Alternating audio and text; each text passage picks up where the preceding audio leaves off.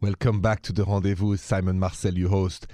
We love to talk about relationships, and I love to hear about love stories. I'm French romantic in my blood. I'm from Paris. So I want to share with you that very important story of my life. In my 20s, I met a South African wonderful woman.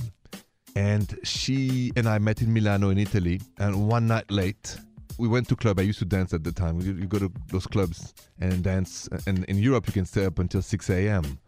And at 6 a.m., and we hadn't kissed yet, at 6 a.m., I said, Would you like to have breakfast with me at my hotel? Which is a bit daring because she could have thought, you know, oh, what does that mean? But there was such a good chemistry between us that we had breakfast at that hotel in Milano in the garden. It was very early, 6:37, and I didn't want her to leave, so I said, "Why don't we go walk around in Milano a Sunday morning?" And there was nobody in the street. There is this beautiful church called El Duomo, and if you've been in Italy, you know how it is in the morning. And if you haven't been, you should go. And we spent the whole day talking, another almost 24 hours. Then she went home, and I went home, and then we showered and got to dinner. And at dinner, I reached out towards the table and put my hand on her hand to caress it a little bit, and she grabbed it.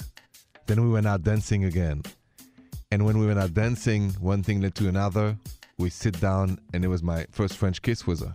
She was from South Africa, so we would go back and forth and back and forth, Cape Town to Milano, Cape Town to London, and all of this. And we had this for a few years.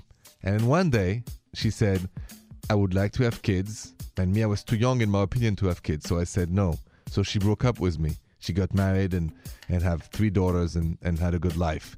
But I never forgot that moment, maybe you have one too, where I spent 24 hours with a woman, no ulala, nothing, just for the pleasure of a company. And you know you have butterflies in your stomach.